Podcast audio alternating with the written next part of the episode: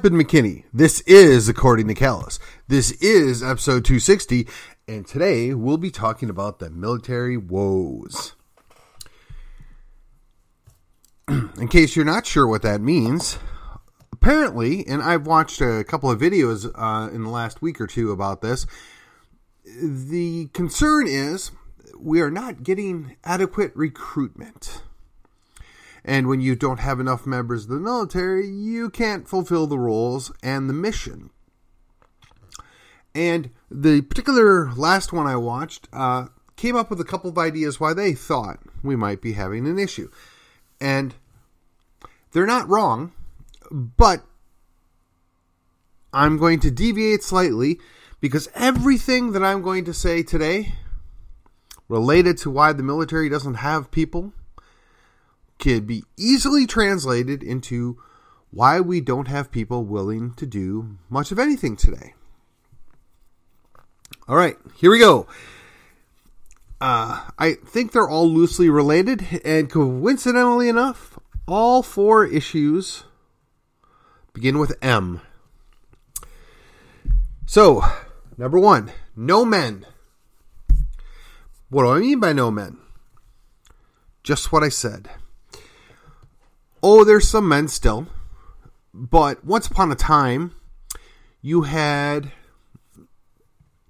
let's call them a divergent minority of males who just never grew up or never had a chest to pin a medal on. Now, society has always accepted that's the way it is. Not everybody is a warrior. Not everybody is a poet. Not everybody is an engineer, right? Everybody's got different things that they're skilled at. But even engineers and poets could be men. I don't think anybody thought Ernest Hemingway was a wuss. I don't think anybody thought that, oh, I don't know, Lee Iacocca or Henry Ford were wusses. They were men. They act like men, they behave like men. Now, let's put a coda or a brief stop in here. I'm trying to distinguish the difference between a male and a man or a man, okay? You can have lots of males and and some will even call, claim to be alpha or alphas or whatever designation they want to give themselves. And while that may all be true, a man is typically somebody who then takes on a family or a responsibility greater than himself and accepts it willingly and graciously. And when you have a lack of people that are men, males don't replicate into men because there aren't enough good examples, perhaps, or because being a man is somehow thought to be wrong. Apologize, little technical difficulty. I was saying, over the last several decades, the definition of what makes a man has changed dramatically. And it's come to the point now that we can't even define what a man is, much less a woman. So, if you don't have men, and I would say even preferred if you don't have gentlemen, it's very difficult to find anybody willing to sacrifice and put something as a greater good than he is. All right. Next thing. No morals. No moral cause. This, I think, is most easily seen in the current zeitgeist. It's your own truth. It's your truth as you see it. It's the moral relativism to where you just don't know that anything's right or wrong. And it could be both. And it and nothing is clear. Now I am going to be the first to admit that most military engagements are in fact gray. I mean, you need not look any further than uh, a pretty famous general whose name just escaped me. Doggone it. Uh, he wrote a tract, which was a book, if you will. Uh, War is a Racket. and uh, it pains me that I can't remember the guy's name is. Uh, jeez. But in any case, he he wrote the book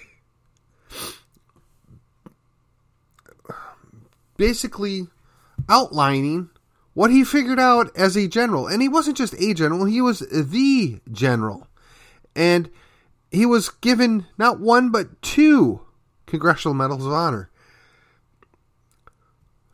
And the takeaway that he had was, and it was Smedley, General Smedley Butler.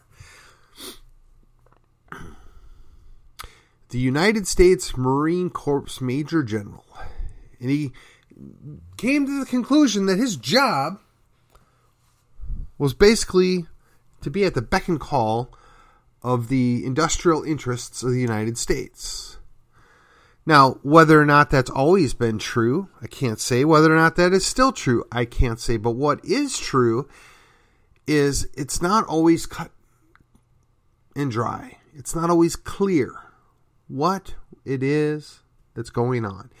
And if you can't be clear, that moral amb- ambiguity, wow, the moral ambiguity starts to eat away at a man. Now, the generation before mine had Vietnam. And after a while, they started to deduce that all is not what it seems to be here. They began to question what exactly we're doing because the moral basis of which they were serving, the moral basis of which they agreed to go do this dirty work, for lack of a better word, had been degraded. They just didn't know. And that directly ties into the ideal of motivate, or I'm sorry, mission. There was no known mission. Right now, the United States military feels it should be able to fight two full on wars in two fronts. Two separate fronts simultaneously and I got to tell you, that's a stretch. Uh, I don't think any empire was ever able to pull that off. I mean, the the Roman Empire basically exhausted themselves fighting the Persian Empire.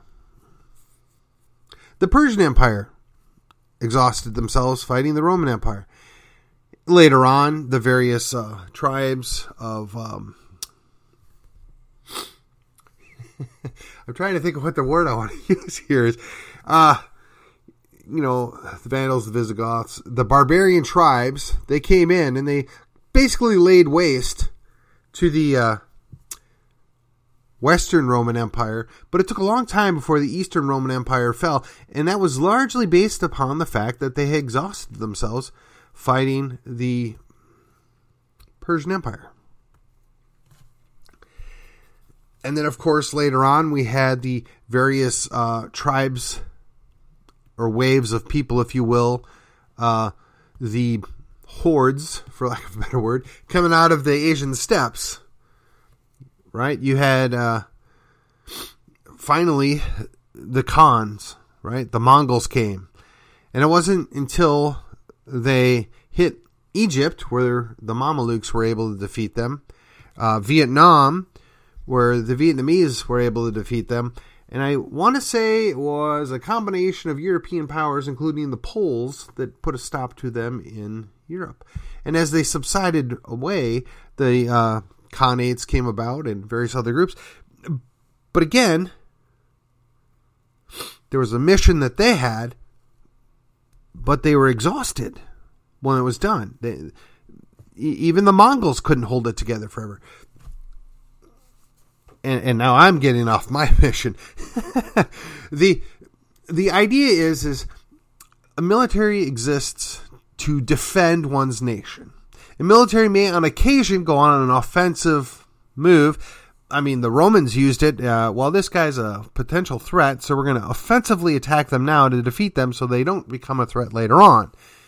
And finally, the empire got large enough that they had to come to a stop. They ran out of enemies. The United States has largely been insulated by two oceans. The United States has largely been able to be the mm, caged lion. We had the Atlantic and the Pacific on either side, and then we stayed out of a lot of things until such time that uh, we got dragged in. And when we got dragged in, we were the tipping force. We were the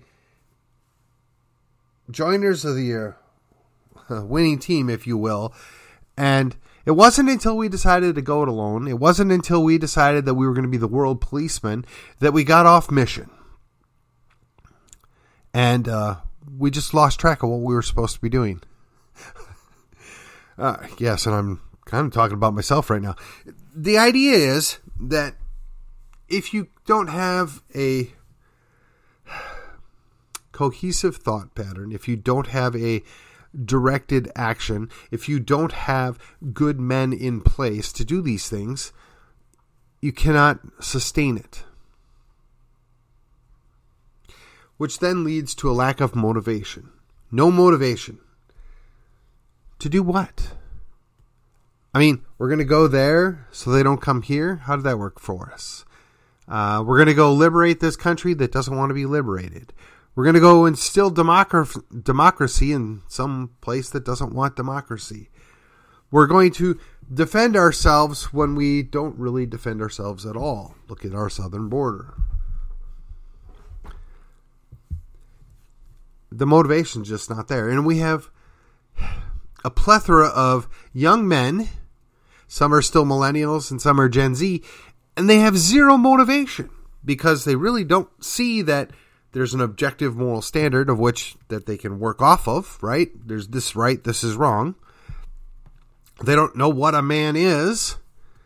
They don't know what the mission would be, other than maybe they get their college paid for. But apparently now we will forgive their college debts. So why would they be motivated? For what purpose? What would be gained by doing this? Now, one of the things that was brought up as a criticism is the woke military. And I don't honestly know how woke the military is. And I can't say that it wasn't an issue before.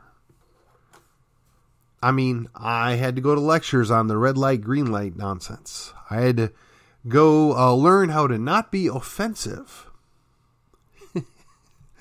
maybe it took, maybe it did. But if you're a gentleman, you treat ladies with respect. The problem is when you put a bunch of women in uniform and we're all supposed to be equal and we're all supposed to be treated the same, it's awfully hard to see somebody wearing green or blue as anything other than an equal. They're no longer ladies. I mean, that's what they said they wanted. That that's what we were supposed to do.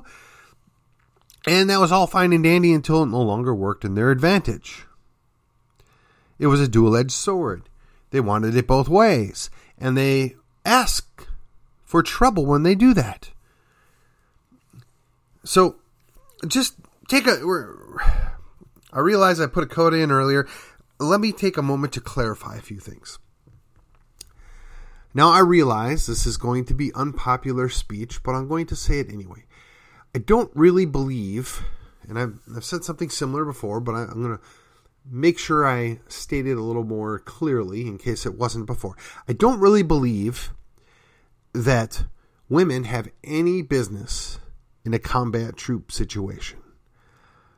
I suspect that even though a small percentage of them may be able to be really good pilots, that's not ideal. I suspect and can probably prove out that they have no business on a combat ship, and I have doubts they belong on tenders based upon my personal direct knowledge and lots of secondary intel I gathered, you know, at this point nearly 30 years ago. And while they perform admirably and are great in some capacities in the military, by and large, the military is inhabited by men a large percentage there of men. And men have a very hard time wrapping their heads around the idea that they're supposed to protect and cherish their women or women in general when they're being told that Private Smith over there is supposed to be treated exactly the same as them when Private Smith is incapable of doing but maybe three quarters of what Private Jones is having to do.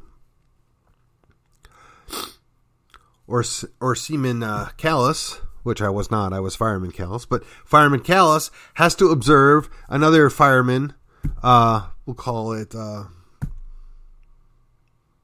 Adams, who can't carry their half of the power generator. How am I supposed to believe that that's my equal? How am I supposed to believe that that's my partner, that's my shipmate when they can't do the job? Now, if it was a man or somebody that was male, we would make it clear to them that they were subpar if they couldn't do that, if they couldn't carry their half, or they couldn't do the job, and we would be honestly merciless back in the early 90s when I was in. Uh, you stink. And we'd use lots of other colorful language to explain why they are falling down on the job. But if you do that to a lady, or a woman, or a female who is also in that same uniform, I suspect that you will be going before, oh, I don't know, your division officer, the XO, or the captain because reasons. But if somebody can't do the job and they're slowing everything down, what are we going to do about it? We can't cater everything to a small percentage. Now, I'm sorry. Maybe there are some ranks in the military or some jobs in the military which are predominantly female. I would imagine that would include some of the medical departments, some of the personnel departments, some of the storekeeping departments. And those are largely non competitive roles. Those are l- largely supportive roles. And I really have no qualms with that. But when you're on a ship and you're under attack and they say, all hands, man your battle stations, I'm sorry, but you're going to have to work really hard to convince me that four foot nothing, hundred pound whatever is going to be able to do the same job. I'm not seeing it. I'm sure there's some job that could be done. Maybe they could be on the quarter deck. Maybe maybe they could be in uh, damage control central taking reports. I, I don't know, but if I'm going on a fire team, which in the Navy ship that's entirely different situation than if you're in the jungles, right? But if I'm going to be addressing some kind of issue, I want somebody that's going to be able to carry that hose behind me. I'm going to want somebody that can, you know, man a uh, axe. I want I want somebody that's going to do that. And I realize maybe 2% of women out there are up for the job. Maybe it's 1%, maybe it's 5%. I really don't know, but I don't want to change the entire order of things so that I can put women in the line of fire. Now, maybe I'm being patriarchal. Maybe I'm just being um, Cro-Magnon, whatever. But if I'm supposed to cherish, respect, and uh, revere womankind, how am I doing that by basically telling my daughter, "You're going to go fight for this country"? By by telling my daughter that there is no special value to in, innate of being a female so you can go sacrifice yourself. Now we have lots of little sissy boys that'd be happy to go sit at home and play their video games and not have to ever lift a finger to defend their country. And I'm sure there's a small percentage of females that are up to the task that would go do the job. I mean, oh yes, uh, Deborah, Ruth, and uh, oh, what is it? What is it? Um, Esther, right? Women such of these for a time such as that. Great, yes. There are the exceptions to the rules. And everybody acknowledges there's exceptions to the rules. But you don't base your society, you don't base your military on the exceptions to the rules. But when we have basically neutered our men, when we've told little boys that they should go play video games and not grow up to become men, or that everything male is bad, what do we expect? We're going to be on the scrap heap of history we won't have to worry about the Russians or the Chinese or whatever invading. There's not going to be anything left. Now, one of the other things that was pointed out on more than one occasion is we're barely at replacement. for generations. We're not having enough children. Now, that's not abnormal for a wealthy society. They don't feel the need to have children because they already have all that they want. They don't desire anything more. It's when a group of people are hopeful and they think things are going to get better and they they are striving for more that they might have ch- a lot of children, particularly if there's a decent likelihood they're going to lose some of those children on the way of them getting older to be able to function as adults. And I don't know how we fix that. I mean, China's got uh, the same problem, but for different reasons, as does every other Western nation. You have to be able to replace your generation to generation. and You probably want to grow a little bit every generation. But we can't even do that. And we're never going to be able to do that if we make men worthless. Now, it's all well and good that we have lots of educated, independent females. Sure. And for that 2% of them that are willing to go get dirty and work as mechanics or go climb in the sewers to work on that, or some of them will, you know, 1% maybe want to be plumbers or maybe a couple of electricians or carpenters. I mean, really, is that is that realistically what we can count on our society uh, existing on?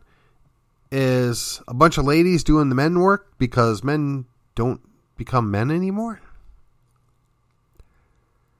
So, if you're looking at the military and you don't have any men, and they don't know what it means to be a man, and they don't, mm, I don't know, respect or cherish women, but they're afraid of them, and there's no direct mission or no understanding of the importance of the value that being a gentleman or a man is, and they're not taught how to be that, is it any wonder why there's zero motivation to do anything or think beyond yourself or, I don't know, consider that there is a value outside of your own immediate pleasures? Now, some of this lays at the feet with misguided priorities within the military itself, but I suspect this is much greater than that. Quite frankly, Heather Has Two Mommies as a recruiting film, not inspiring. Frankly, worried about uh, whether little Johnny has a, I don't know, what I'm just, it's irrelevant. None of that is helpful. The military is supposed to turn, let's call them boys, into young fighting men. And when I look at the fact that we're looking to get a bunch of girls to come in and do what was men's work because we can't find enough men to do it, that makes me a little worried. I find that a little concerning. There should be no shortage of men or young men that want to become soldiers, sailors, marines, and airmen you would think there would be a lot of people lining up to be pilots. Man, I would tell you uh, if I was 21 again and I had the eyesight to pull it off and the uh, natural aptitude, who wouldn't want to fly an F 14 or an F 15 or an F 16 or an F 18? They even had something called an uh, F 111 when I was a young kid which was like uh, the F 14's biggest brother, cousin, whatever you want to call it, with the swing wings. That was cool. And then the B 1B. I mean, these were all awesome to look at. Who wouldn't want to fly that? And you had to earn your way up there. But boy, it's just easier and quicker to sit at home and play video games, I guess. Like go hide in the metaverse, and nice, find a nice safe space it hasn't always been this. I mean, I guess to the opposite extreme, you could look at the Spartans, right? Well, that baby wasn't born perfect, so we're just gonna throw it in the ash heap here and uh, let nature take its course. And we're gonna take our uh, boys and we're gonna bring them up to be manly men, and they're gonna be fighters. but not all of them, of course, because some of them actually need to do work around our uh, city. But the rest, they're going to learn how to be brutal fighting machines. They may not be able to function in society as a whole when they're done, but doggone it, we're going to have an awesome army. I mean, I don't think that's necessarily the solution either. And again, this is far from a slight on women. This is actually, I'm trying to explain the idea that, yeah, undoubtedly there are some women that can do this, but is that what's really what's best? Is that an ideal situation? If we're designing our country and our military for ideal situations, that's not going to be my first choice. Probably not even my second choice. But if you have no other choice, okay, sure, fine, yes. But you got to ask yourself when you're planning, is that what you want to do? Is that ideal? And if it's not ideal, why would you get stuck on stupid and keep doing it?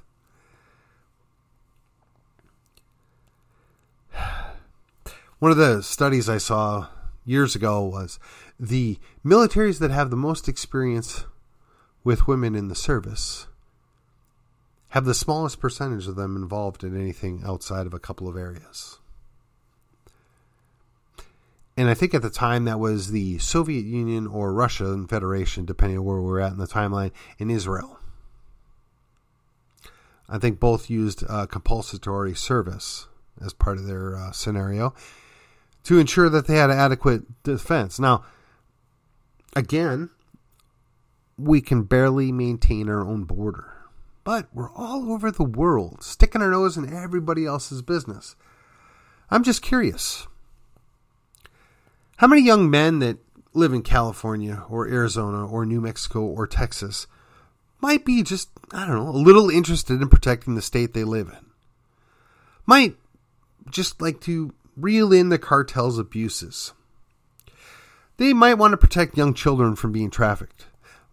I don't know, they may want to make it more difficult to transport the various drugs that are in vogue now across the border. How many of them might be able to do that, might be willing to do that? I don't know because we don't bother to work at recruiting these people. We don't bother to put in effort finding them. No, no, we're far more uh, concerned about meeting some kind of quota. Another irony is the people that are willing to serve might have a mark on their their history, right? They got in trouble with the police. You know, another interesting aside is we have so many laws and so many people have been locked up and incarcerated for, quite frankly, less than uh, important things that we destroy their lives permanently because of that. And perhaps military service could be used to redeem them. But instead, we lower our standards. We're now actively recruiting people that in years past would have no business being in the military for various reasons.